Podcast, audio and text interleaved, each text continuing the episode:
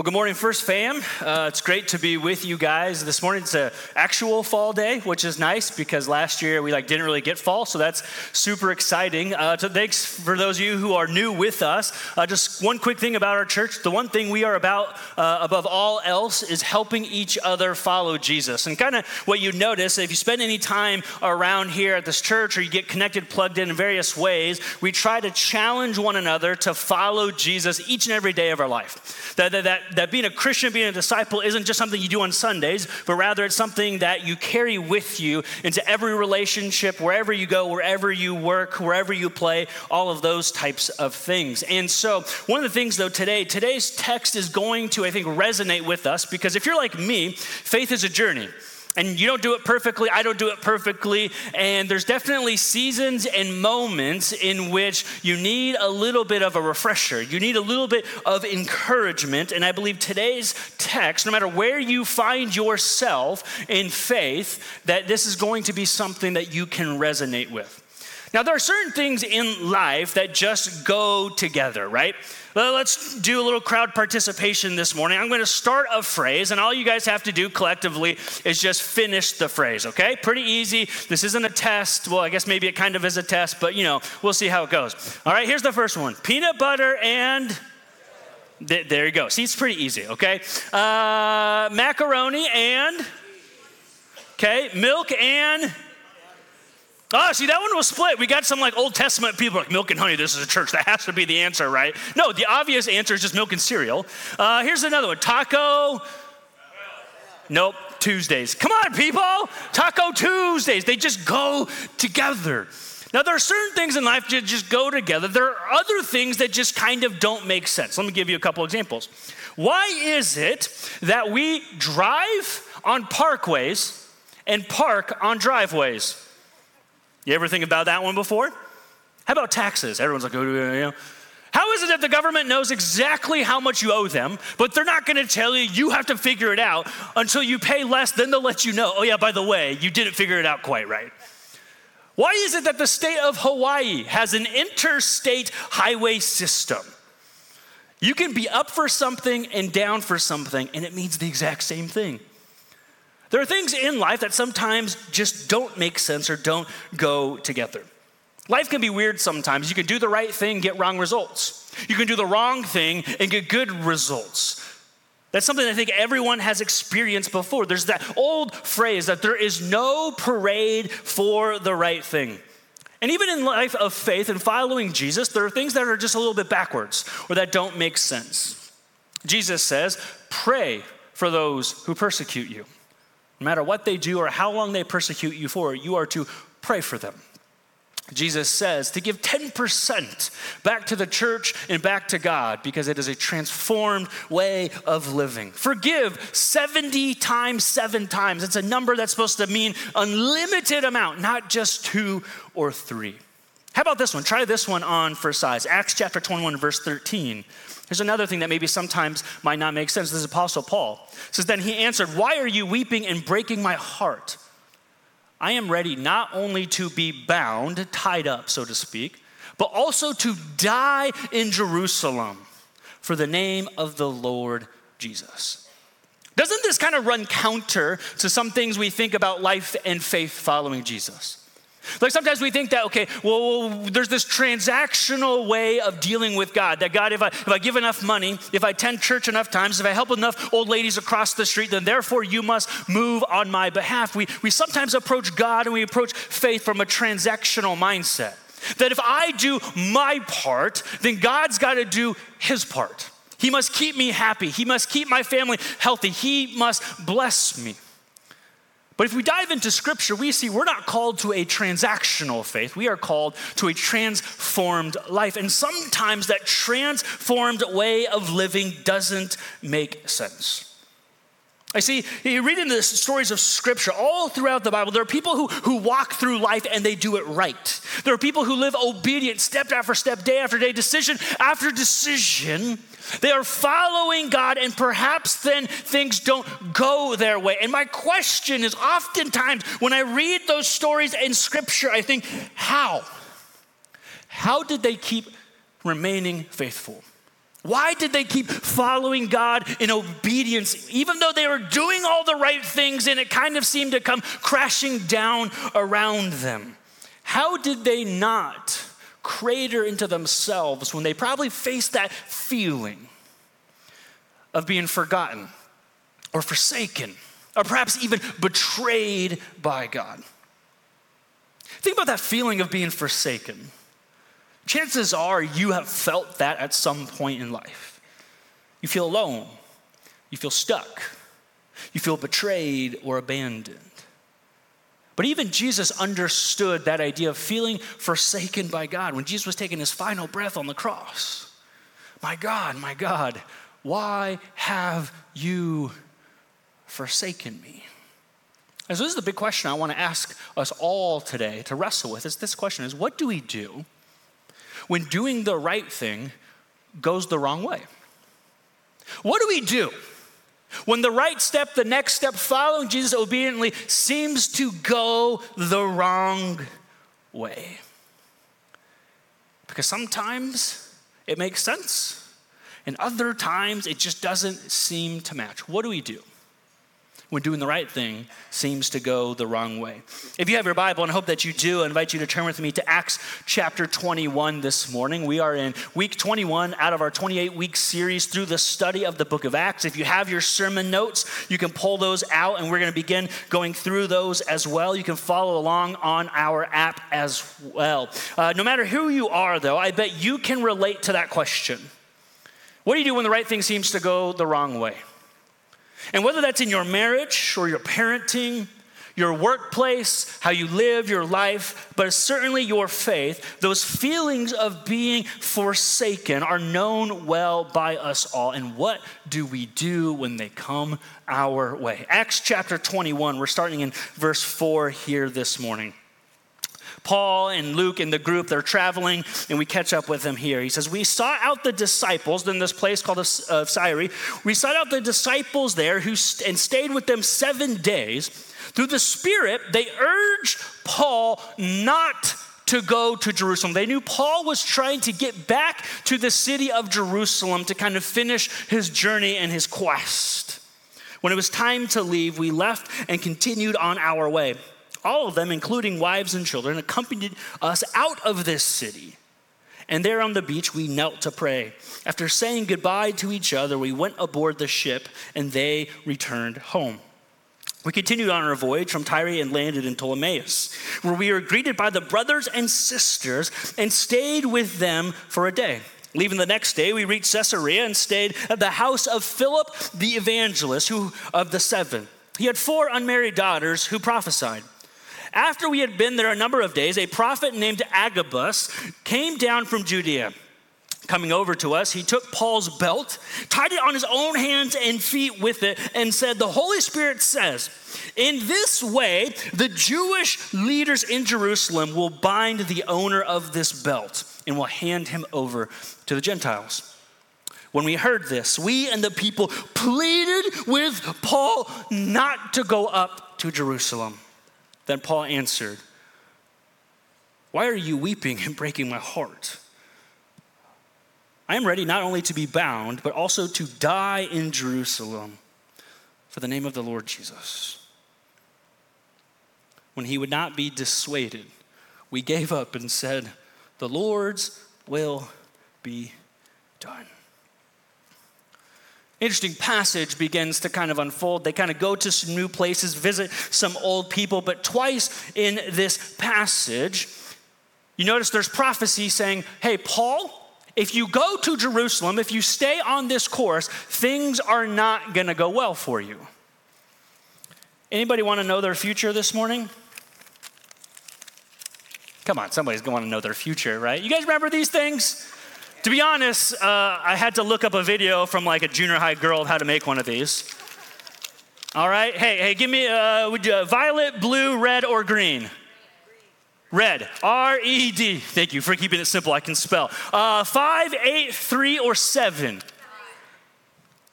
Seven. One, two, three, four, five, six, seven. You guys can't decide anything, so I'm gonna go over here. Okay. Uh, one, two, nine, or four. We're gonna talk to you right there. One, two, nine, or four. Four. Okay, you ready for your future? here it is Bitcoin is the future. That's what your future holds. When we talk prophecy in scripture, more often than not, we're not talking about future telling. We're not talking about here's what's going to happen in, in a month or six years or six decades. More often than not, when the word prophecy comes up in scripture, when it says Agabus had four daughters who prophesied, it means they could take the truths of scripture and explain them. Very rarely did it actually mean future telling. Yet, this is one of those rare instances, twice in this passage, twice in this text. Paul, if you go to Jerusalem, you will be bound and handed over to die. And it wasn't like very broad, general things. It wasn't like, Paul, if you go to Jerusalem, it might not go well for you. The dude took his own belt off him, tied it up, and says, This is what will happen to you if you continue to follow God in this notion. Things are going to go well for you. And here's the thing it actually happens. This isn't made up. Look what it says in Acts chapter 21, verses 30 and then 33 through 36. It continues saying, The whole city at this point was aroused. They were angry, and the people came running from all directions. Seizing Paul, they dragged him from the temple, and immediately the gates were shut. The commander came up and arrested him and ordered him to be bound with two chains. Then he asked who he was and what he had done. And some in the crowd shouted one thing and some another. And since the commander could not get at the truth because of the uproar, he ordered that Paul be taken into the barracks. When Paul reached the steps, the violence of the mob was so great that he had to be carried by the soldiers. The crowd that followed him kept shouting, Get rid of him. At this point, Paul had two groups of people say, Paul, if you go to Jerusalem, your future does not look good. The Jewish Christian leaders in, in the city of Jerusalem tried to give him a cop out. Go to the temple, do this ritual, and just appease the Jewish leaders, and therefore you can keep yourself safe. But he doesn't listen. He goes forward, still continues to say, The God of the universe cares for Jews and Gentiles alike. He wants anyone and everyone who believes in him to not perish but have eternal life. And then he gets handed over, and it begins to happen. Things are not going well for him. But I have a lot of questions when I read this text. Maybe you do too. Why did Paul not listen to the prophecies? Why did Paul not just take the cop out and justify it later? Why did Paul not just avoid Jerusalem altogether and heed the warnings? But the biggest question that I have is not about his external circumstances, but his internal circumstance. How? How did he stand knowing full well staying true and obedient to God to make his way to Jerusalem, knowing what was lying ahead and still being truthful. As all of this is going down, I can't help but think Paul began to feel forsaken by those in ministry with him. Don't go. Don't follow the will of God for your life. Don't do it. Definitely felt forsaken and betrayed by the Jewish leaders who were still masked by the truth as Jesus of Messiah. He probably, even some degree, was like, God, where are you at here? I'm, I'm, living you for you. I'm following you. I'm trying to do my just direct my whole life after you. Why are you not intervening? And the thoughts of being forsaken or betrayed had to have been running through his mind. When I think of betrayal, one scene from a particular movie, Star Wars Episode 5, comes to mind, and it's this scene. Check it out. So you see, since we're a small operation, we don't fall into the uh, jurisdiction of the Empire. So you're part of the mining guild then? No, not actually. Our operation is small enough not to be noticed, which is advantageous for everybody since uh, our customers are anxious to avoid attracting attention to themselves. Aren't you afraid the Empire's going to find out about this little operation? Shut you down? It's always been a danger, but it looms like a shadow over everything we've built here. But things have developed that'll ensure security. I've just made a deal that'll keep the Empire out of here forever.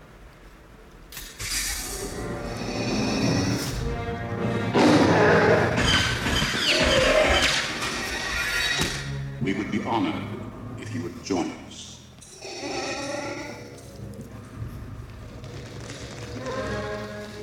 I had no choice there right, right before you did. I'm sorry. I'm sorry, kid.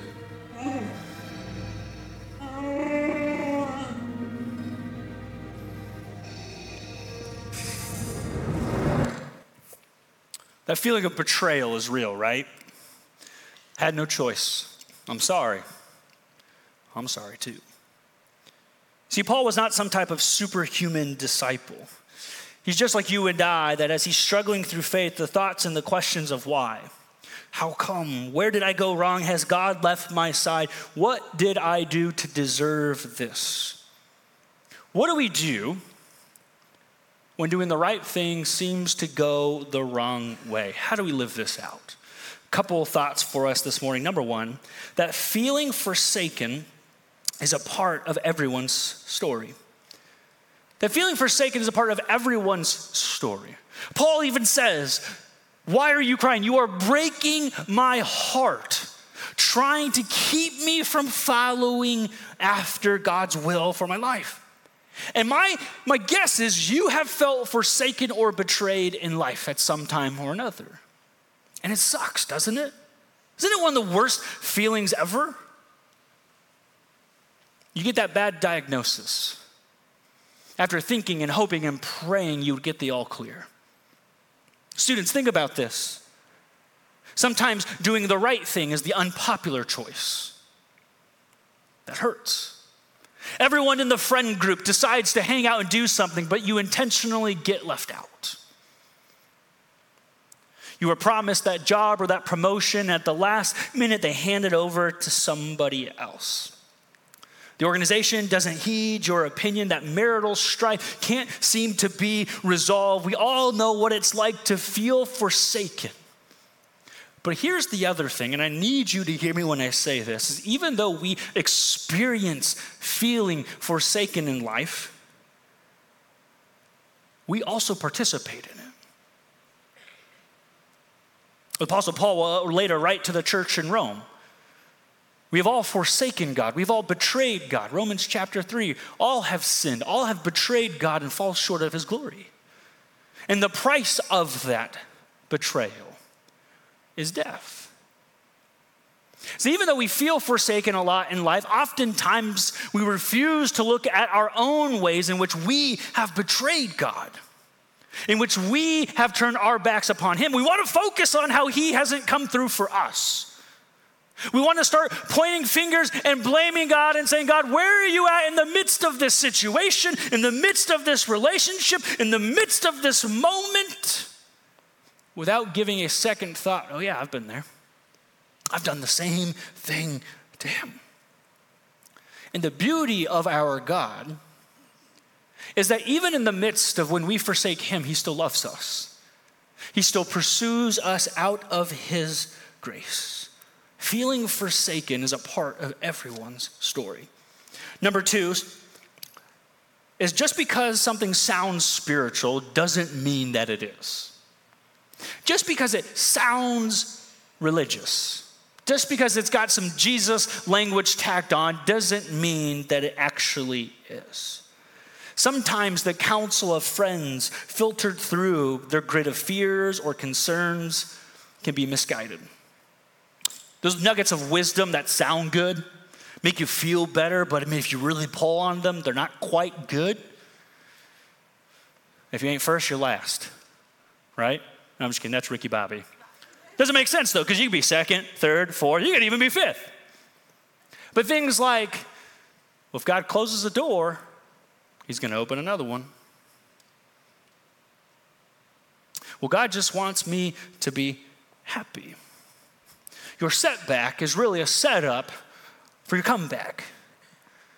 God will never give you more than you can handle. Just because it sounds spiritual doesn't mean that it actually is. Paul had people prophesying towards him. It was true, it was right, it sounded spiritual, but it was the wrong thing because they had misunderstood one crucial, important fact. What is God's will in this moment? What is God wanting us to do? What is God desiring Paul's life to look like? What you're saying sounds good. What they were saying was, in fact, true, but in the end, Paul says, I follow Christ more than I follow the advice of any man. Now, that's not to say we shouldn't heed advice from people who are spiritually mature. That doesn't say we shouldn't listen to spiritual authority in our lives, but it should always be compared to the truth of Scripture. Even Jesus pleaded with God God, I'm about to die. I'm about to take on the sin of the world. But not my will be done, yours. Like Paul, like Jesus, we must all discern the will of God for our own lives and always compare it against Scripture. Romans chapter 12, verse 2, Paul will write this to the church in Rome. He says, Do not conform to the pattern of this world, but be transformed in the renewing of your mind. Why? Then you will be able to test and approve what God's will is his good, pleasing, and perfect will. Paul's response to those in his life in Acts chapter 21 is, is Jesus is Lord of all of my life. He is Lord of all of my life, not just some of it. If Jesus is, is God of my life, He is God over all of my life, not just some of it. And that's convicting for me. Because when I live life, there's a lot of times where I'm like, God, you can be, you can be Lord of this time of this day. And you can be God for, how about you, you can be, you can be God for Sunday for about an hour and a half, two, three hours type of thing. But don't worry, I've got it from here. God, you can be, you can be God over, over what is right and wrong, but I will get to be Lord of my wallet. God, you get to be God over um, just, you know, kind of how I should treat people, but I get to be Lord of, of, of what I think about sexuality. And Paul takes a stand back and he says, if Jesus is Lord of my life, he's Lord of everything. He's either Lord of everything or he's Lord of nothing. Because his mind was transformed to know that God's will is always good and pleasing and perfect, no matter the external circumstance. Because Jesus is either Lord of all or not at all. Third thing, though, that I see in this text is not every valley is because of a wrong turn. Not every valley is because of a wrong turn. Paul understood that sometimes for things to go well in the kingdom, it meant it might not go so well for him. And that's why we are called to obedience, not to comfort or success. God's way is always good but it's not always necessarily easy. Think what the psalmist says in Psalm 23 Even though I walk through the valley of the shadow of death, I fear no evil, for my God is with me. It's not, even though I never go through the valley of the shadow of death because I've done a bunch of good things, even though I used to walk through the valley of the shadow of death, but now that I've been saved, I never have to go there again. It's even though I walk through the valley of the shadow, even though I don't deserve to be here, even though I might not have done anything to find myself in this valley, I know that my God is with me. My God is for me. My God is fighting for me. God will never betray you. He will never lead you astray. He will never forsake you. But that doesn't mean it won't feel like it sometimes.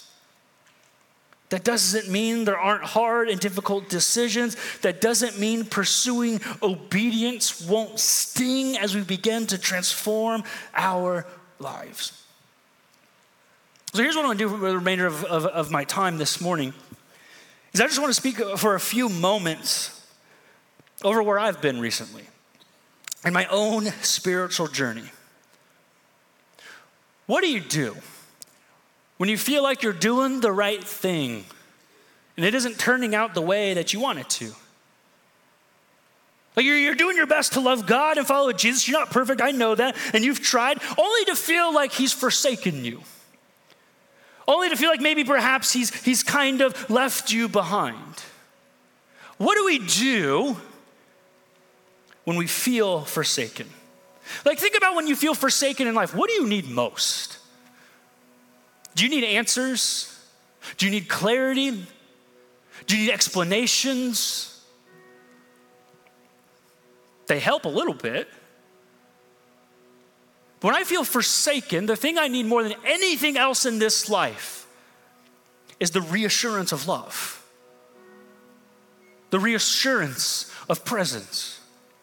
And whether that's feeling forsaken in marriage, whether that's feeling forsaken in family, whether that's feeling forsaken in the workplace or feeling forsaken in faith, the one thing I need more than anything else is that reassurance of love. And my recent struggle in my journey with Jesus has been this exact thing. A God of power, I understand. A God of right and wrong and rule and law and justice and wrath, I can affirm that. But a God of love? Like, really? God of love, God loves you, God is love. He's the definition of love, His presence is love. Really? Because it doesn't feel like it right now. It, it doesn't feel like you're loving me, God. What do you do when you feel like you're doing all the right things? You still feel forsaken. And God says, I will reassure you of my love. I will reassure you of my presence that even though you feel like you are walking through a dark valley, I am with you. And then I start to think, I don't know if you actually would because of what I've done, because of how I have forsaken you. You know how many times I've, I've, I've told God, God, I'm sorry, I won't do that again.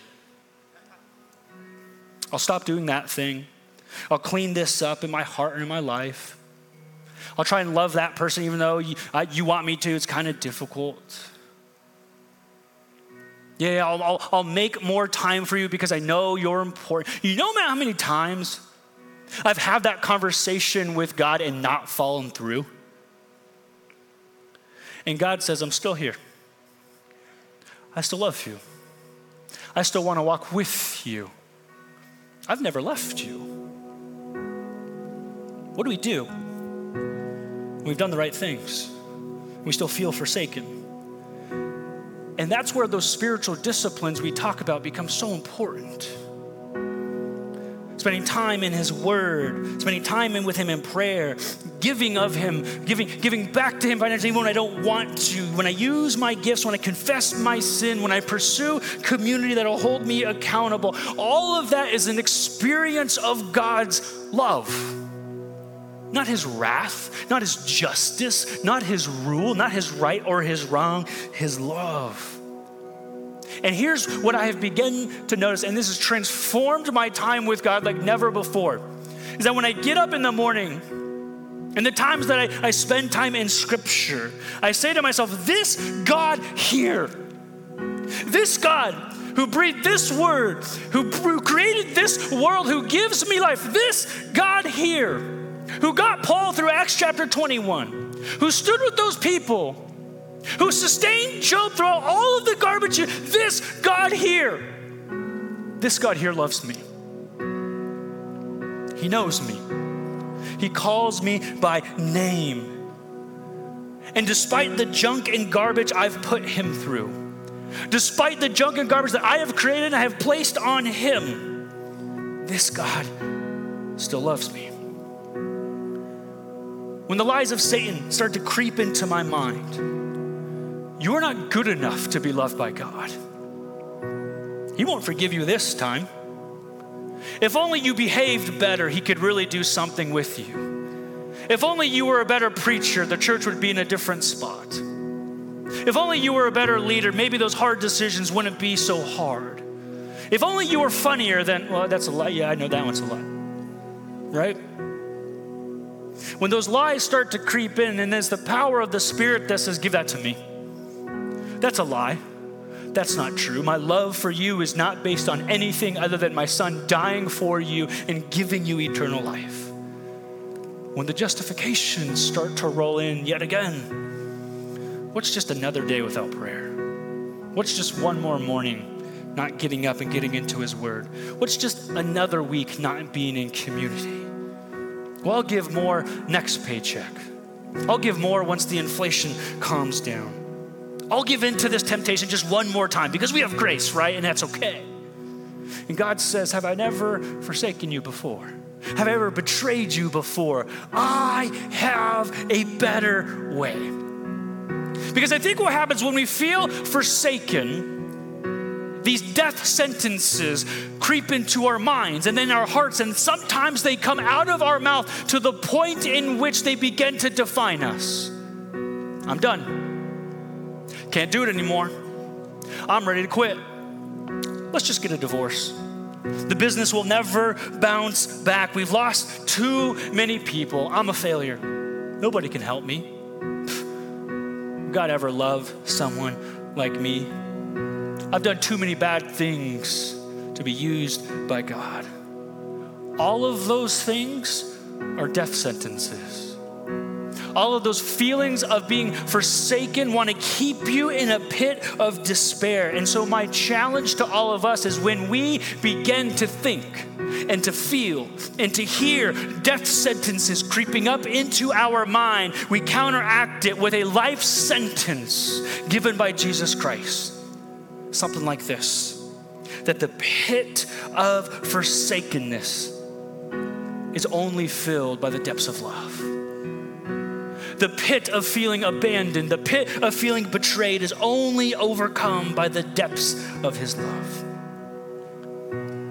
We can never develop as people, we can never develop in our faith without pain.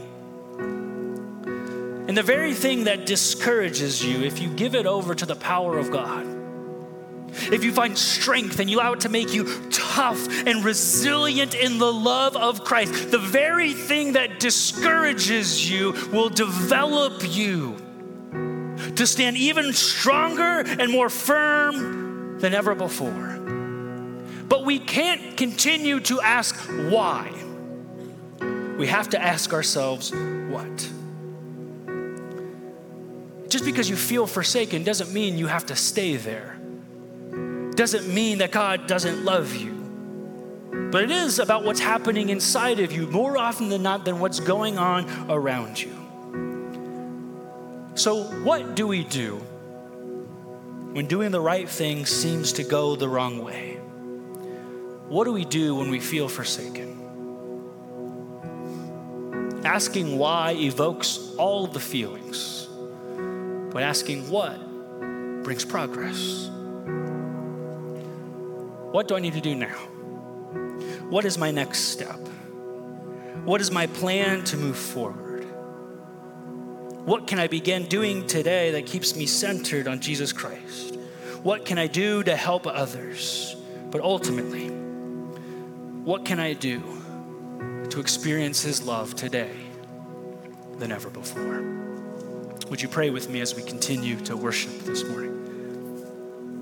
Lord, we bow humbly in our hearts before you. You are the God of love, you are the God of grace, you are the God of, of new beginnings. I pray for anyone here this morning. I, honestly, I pray for this myself. Anyone that feels forsaken right now, anyone that feels betrayed, anyone that feels hurt or alone May the power of your spirit just overwhelm us. May the presence of you, of your son Jesus, overwhelm us. May the reality of your love that you revealed to us, may that fill that pit. May it rise us out of the ashes. May we lean in to your love to the truth that you never have and you never will forsake us. For you are good, you are King, you are Jesus, and your love reigns forever. Amen.